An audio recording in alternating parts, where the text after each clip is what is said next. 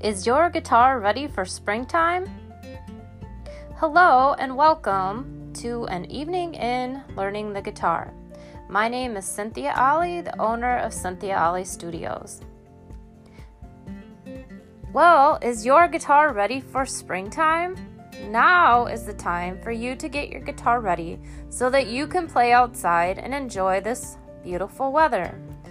In Minnesota, the snow has finally left and it's getting warmer and nicer.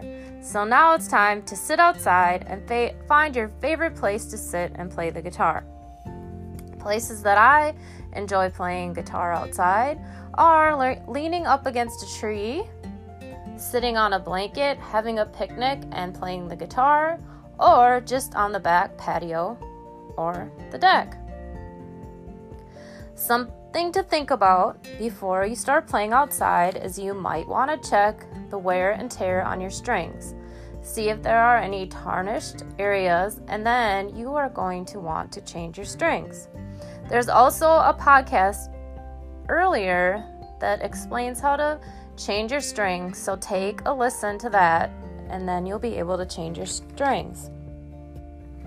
Would also be a good time to polish the wood on your guitar so it looks good and it's all fresh and ready to go for this new season of spring and summertime.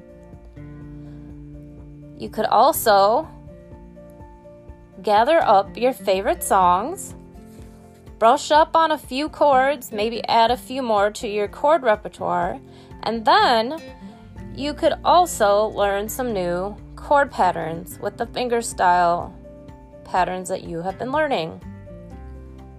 So I hope this encourages you to get your guitar ready for springtime so that you can play outside and enjoy yourself. It's a great way to relax and enjoy the beautiful weather.